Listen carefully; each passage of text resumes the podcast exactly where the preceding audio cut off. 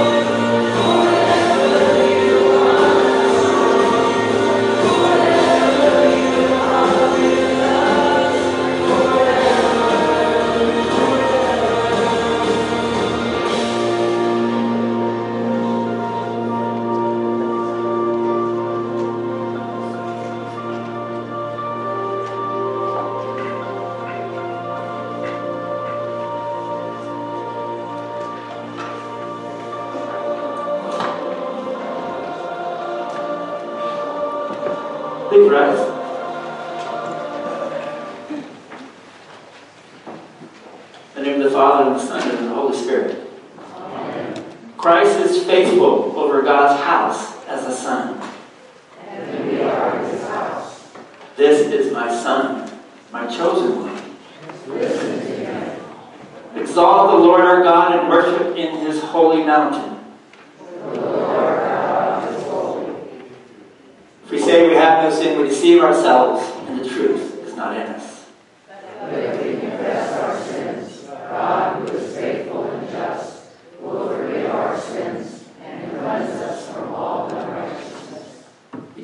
moments of silent reflection on God's word and something's going to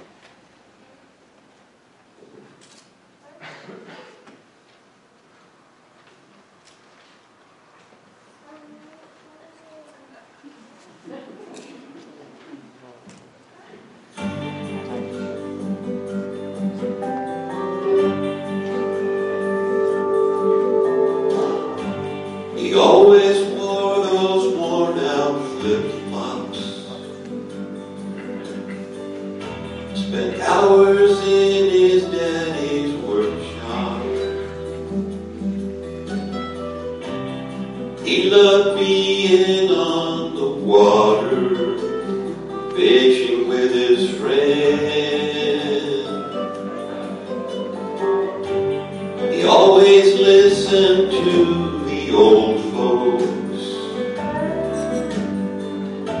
when they tell stories and crack jokes. Didn't talk back to his mama when she got on to him. Oh, that's just the way he was. on his chores for he could go outside and play. They always went to church That's where he learned how to pray. Oh, that's just the way he was raised.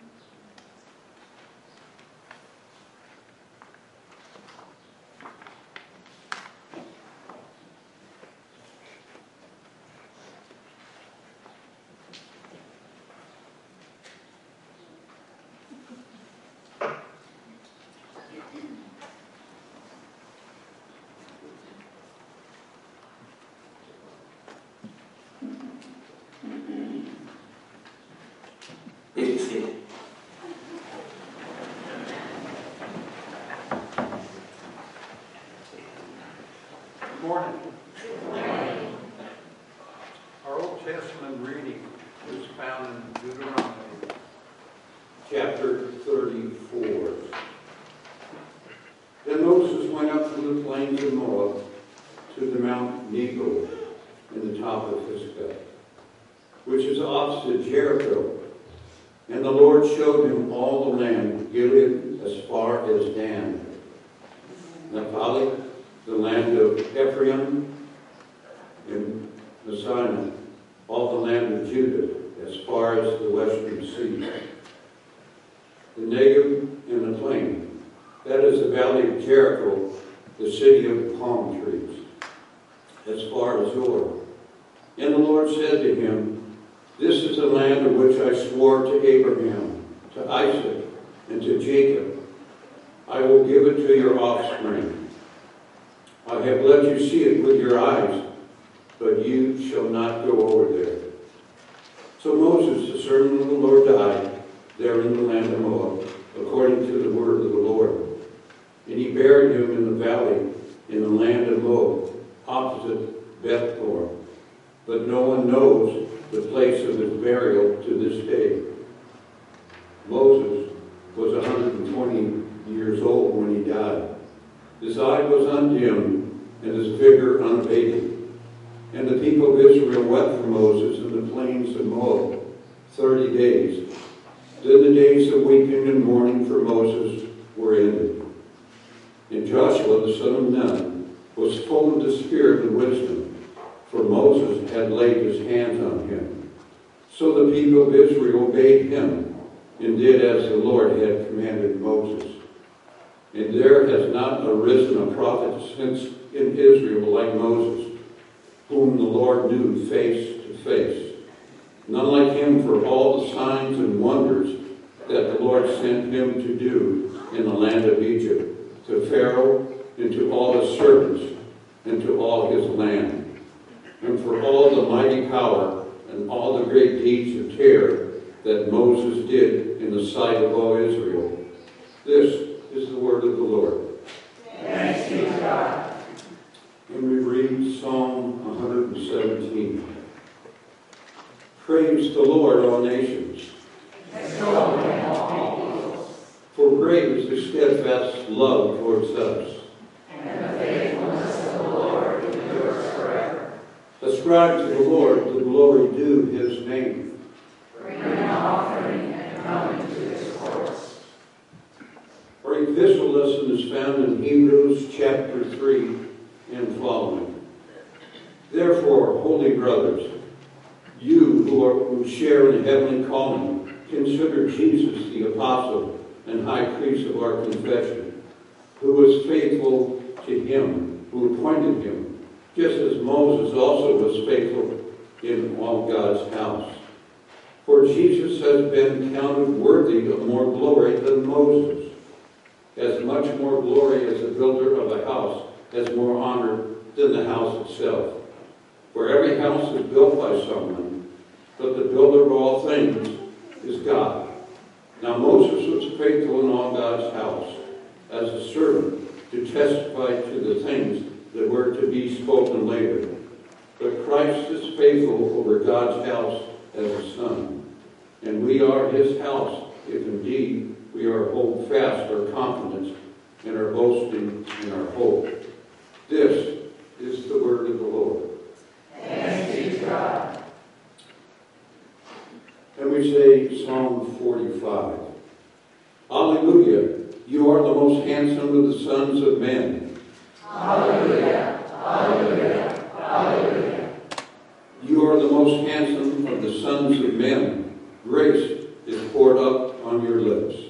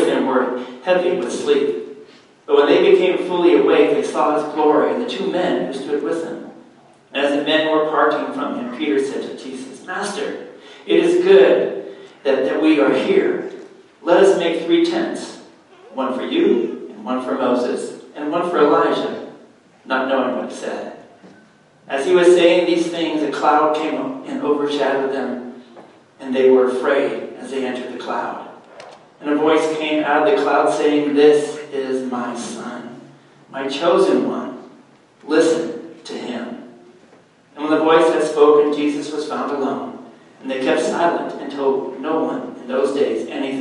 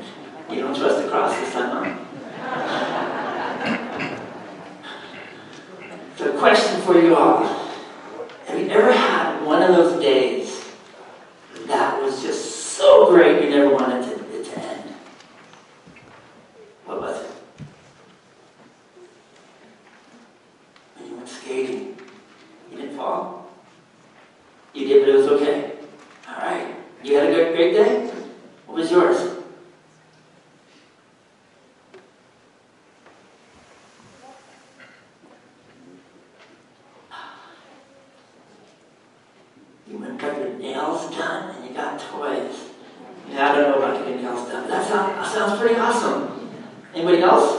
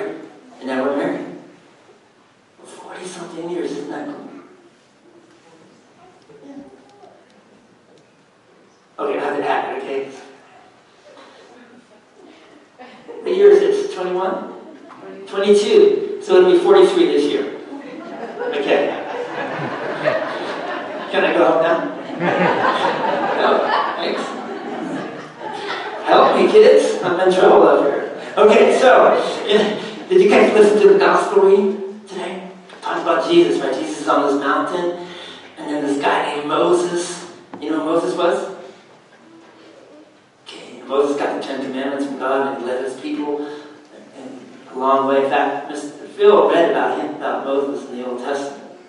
And then there was Elijah. Elijah is one is a person who never died. He went to heaven up in his with these horses and carriage. Fire. Kind of cool. And they were so excited they wanted it to never end. And so Peter says, let's build some tents so that we can all stay here forever. But there was a problem. Like when you got done skating, what happened? to go where? Home. Yeah, when you got your nails done, you're all done, where do you have to go? Home. Yeah, when, when Disneyland was over, I had to go home. And when Jane's and my first date was, I had to go home. The things weren't done. Things weren't ready. Things weren't going to happen. You know what Jesus had to do? Jesus had to come down from that mountain, and he went to Jerusalem, and he died on a cross for you guys. For this guy over here. For me, and for all of them, for everybody everywhere. And that's what Peter didn't realize at that moment. And that's the joy that we have. As we follow Jesus, we will follow him, not to the cross, because he took care of that. We get to go to heaven. Isn't that cool? And that will never end. We get to stay there and have tons and tons of joy. Wow. There you go. Let's pray. Heavenly Father, we thank you for all the wonderful experiences you allow us to enjoy as we walk each day with Jesus. Help us to follow him wherever he leads us. In Jesus' name, amen and hallelujah. Let's sing our hymn of the day.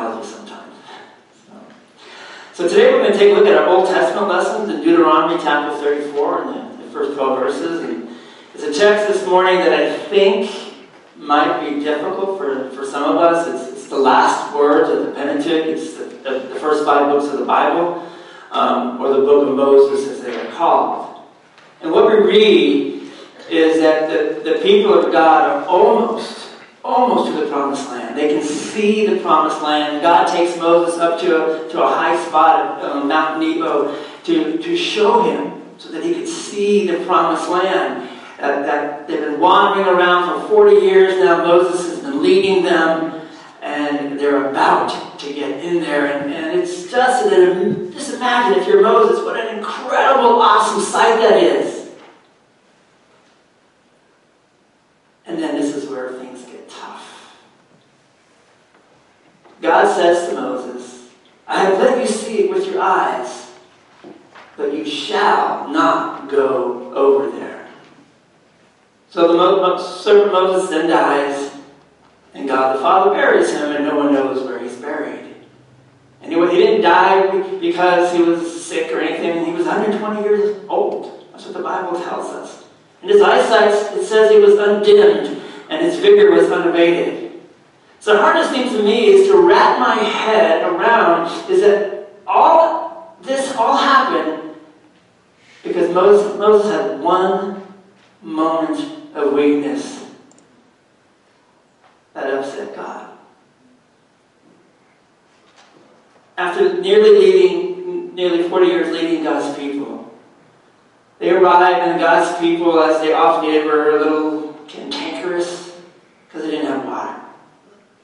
And so they're kind of yelling at Moses, we need water.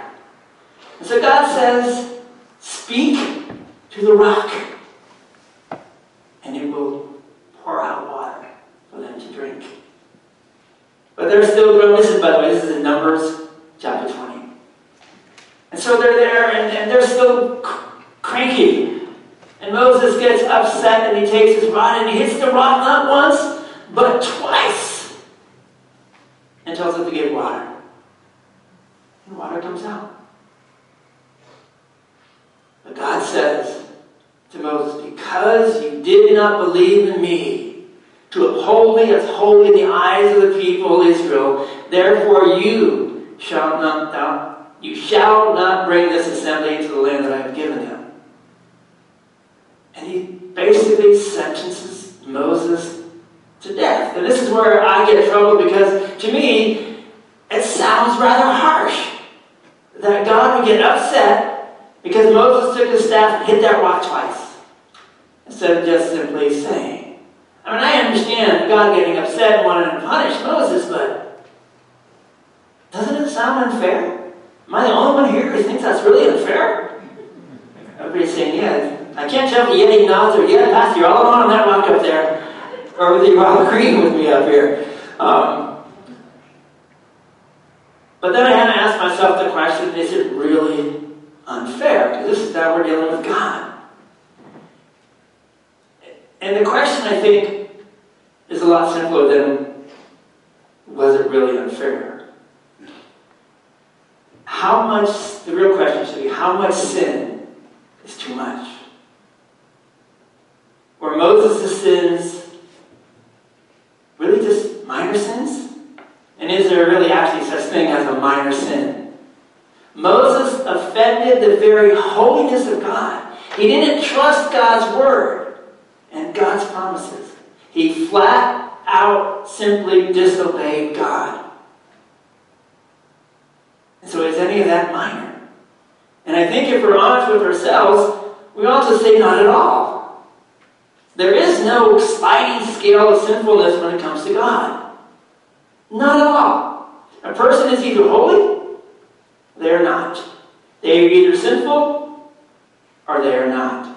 There is no middle ground. And, and with this in mind, we can then see that God isn't being unfair with Moses at all. In fact, I think we have to admit that whatever God decides to do would be just and deserved and hard to argue against. And yet, I think it's still disturbing. I mean, I would love to tell you that it's because I have such high regard for Moses, and I do, but that's not why it really bothers me so much. It bothers me because I then have to acknowledge that God is justifying in calling for whatever punishment he deems right for Moses. And if that's true, then I'm actually saying that at the same time that God would be justified in calling down any kind of punishment on me. This is my reality. This is your reality. It's our reality. But sometimes, and maybe you're like me this, I try to get around this reality. And if you try, ever try to do that? I try to convince myself that my sin's not so bad, or at least not as bad as yours. I like to think, um, okay, the ones online watching, we'll make it.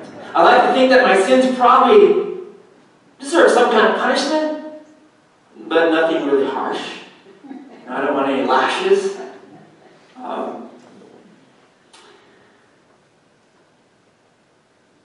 But that's not reality. Moses is one of the greatest heroes of the faith that we find in any of part of Scripture. In verse 10, verse 10, we learn that he was a guy whom the Lord knew face. Even for him, for Moses, the wages of sin is death. Moses was kept from laying a foot onto the promised land. For us, the verdict concerning our sins is that our sin should keep us from ever laying a foot in the true promised land, heaven.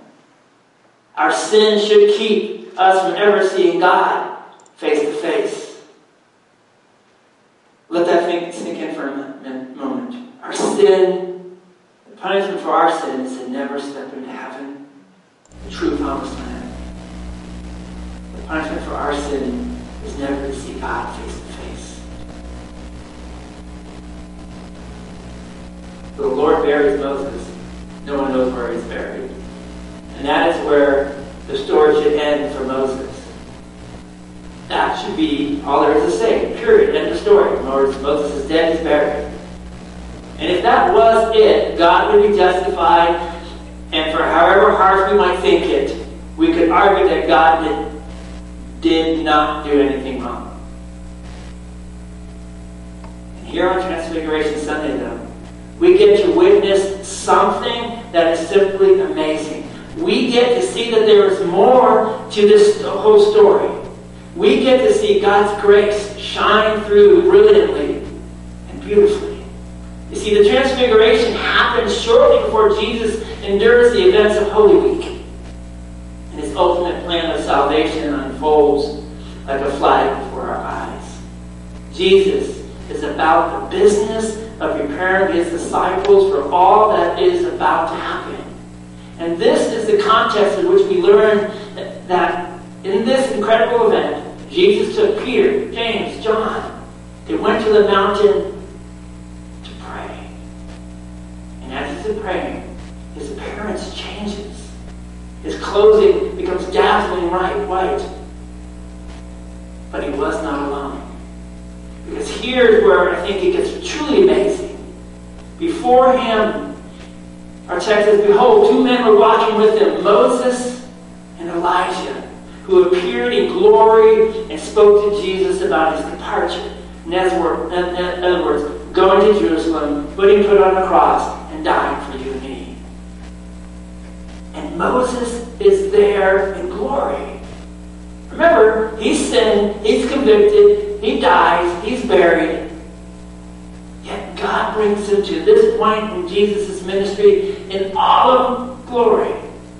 And what we see is God's plan for, for all his people. And God's grace for sinners shining through, cutting through the shadows of death. We see that God never turned his back on Moses, that he never stopped knowing him face to face, and that not even death and the grave and Moses' sin could keep God from loving him. We are allowed, you and I, to see in that moment God's ultimate plan for you and me. We see the very reason Christ was born into this world. We see why Christ died on a cross for sinners like us, who in no way, no way deserve God's love. We see why Christ, though, rose boldly from the dead, never, ever to die again. And he did it all because he loves you. Because he doesn't want to spend eternity without you. Because we need him to save us. Because you and I cannot do it by ourselves. And in the glorified Elijah and Moses, we see the power of God's grace and mercy. What it means is that Christ intervenes in such a powerful way in the lives of sinners. And what it really means is that Christ says, Your sins are forgiven. Behold, I make all things. When you and I read the story of the Transfiguration, we are actually reading the story of our own redemption, our own forgiveness, and the new life that Christ won with his blood for you, for me, for our world. It's a beautiful thing. But the truth is, is that your transfigured life has already begun. It matters for your future, but it also matters right now. It matters today. You have the hope of God's plan for, for you alive inside of you today. Hope, sure and certain. Hope, born on the cross. Hope for folks like the disciples, like Elijah, like, like Moses. Hope even for people like you. And this leads us, I pray, to live differently today, to share the love of Christ in our lives, in our homes, in our workplaces, in our schools, and in the world. Amen. Let us pray. Gracious Heavenly Father, we may not totally understand all that goes on in your world. We are so grateful for the story of the Transfiguration, the redemption of Moses, the redemption laid out for each and every one of us. In Jesus' name, Amen. Please rise. This morning, what we're going to do is we're going to look at the second article of the Creed as, as we, we speak it and as we respond to what it means. The second article, I believe,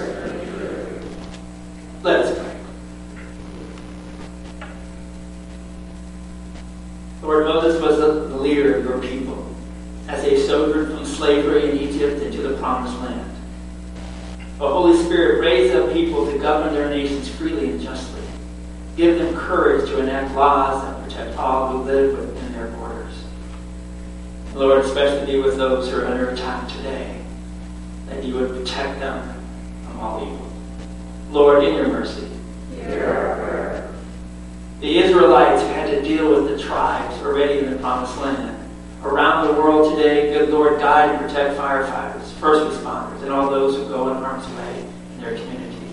Accompany and protect armed forces deployed across the globe wherever nations are in conflict. Lord, in your mercy.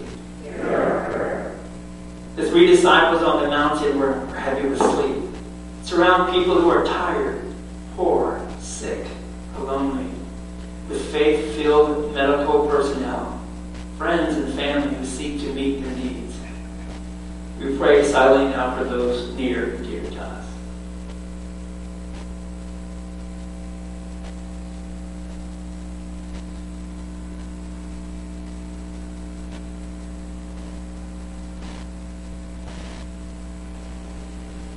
Use us as part of your answers to their prayers, Heavenly Father, to bring about strength, health, security, and companionship. Lord, in your mercy. Lord Jesus, you accompany the disciples as they return to, uh, to the others. Be among your church as it gathers anywhere around the world in sacrament. Bless your church and give your people courage and opportunity to spread the news of your death for our sins and your resurrection on the third day for our salvation. Lord, in your mercy. Into your gracious hands, Heavenly Father, we commend ourselves and all for whom we pray, trusting in your mercy for the sake of your Son, Jesus Christ, our Lord. Amen. We sing our God.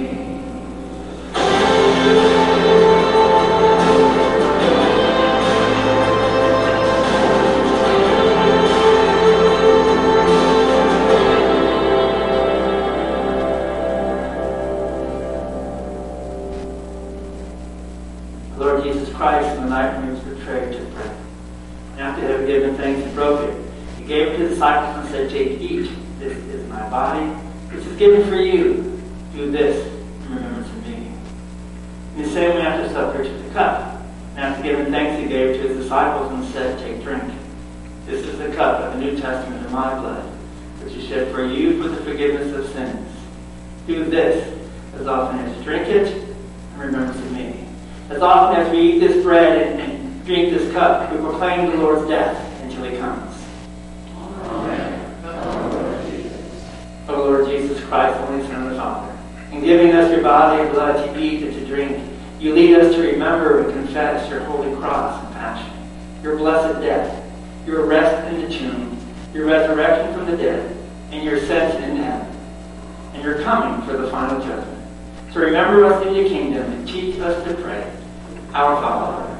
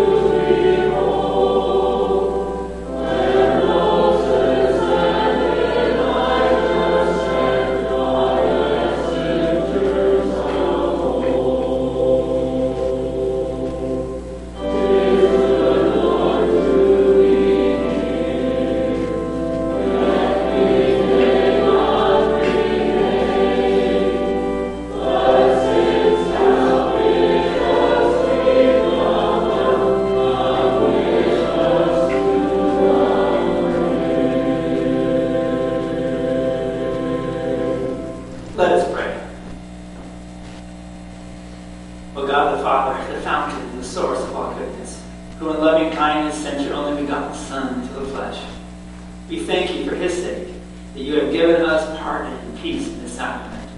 And we ask you not to forsake your children, but always to rule our hearts and minds by your Holy Spirit, that we may be enabled constantly to serve you through Jesus Christ, your Son, our Lord, who lives and reigns with you in the Holy Spirit, one God, now and forever. The blessing of God Almighty, the Father, who created us, the Son, who redeemed us, in the Holy Spirit, who has bestowed faith on us, be with you today and always. Amen.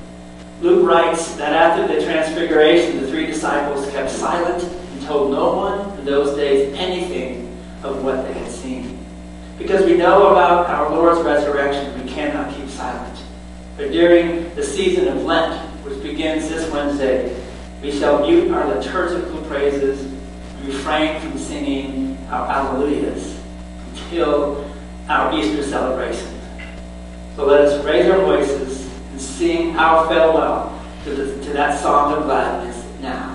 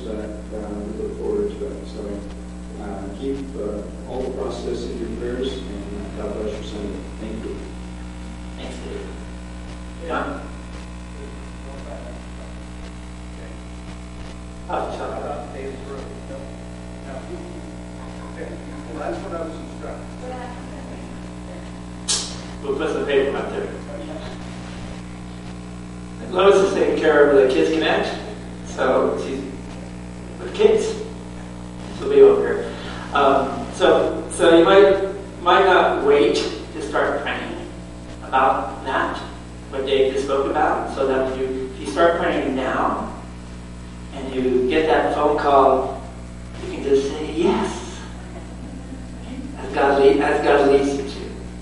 Or no, but how about this? Look at it in the positive right here. Offer that. Uh, other announcements? Sandy? We would like people to think about helping us with landscape maintenance. We need sign-ups for that. First of all, our priority is this walkway area to get all cleaned up, nice and clean. Rachel and I are leading this process. We need sign-ups for that, and we're trying to get it done by Easter. So we need all your help. Everybody sign. You heard everybody. Sign up. Anything else? Um, one last thing, and then we'll, we'll head out or head whatever direction we're going. So on Thursday, we had our first VBS meeting.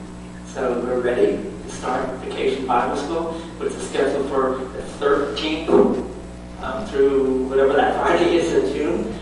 Um, it's the week after school's out. So there are so many different things you can do behind the scene and so many things you can do in playing and leading the kids. Um, so if you have any questions, um, Jason has the sign sheet. Jason also, I think, has some of the um, descriptions of all the different positions and stuff we have. Um, we're, we're, we're hoping for 100 plus kids again, um, and we're hoping for twice the amount of helpers that we had last year, um, so that we can spread the wealth, if you will. So pray about that also, please. There's so much that you can do. We're starting right now. Decorating stuff is being made now, so you if you like that and sign up for that, and Rachel will give you a call for that. So with that, if y'all want to say Alleluia one more time, Alleluia. Hallelujah. Let us go in peace and serve our Lord.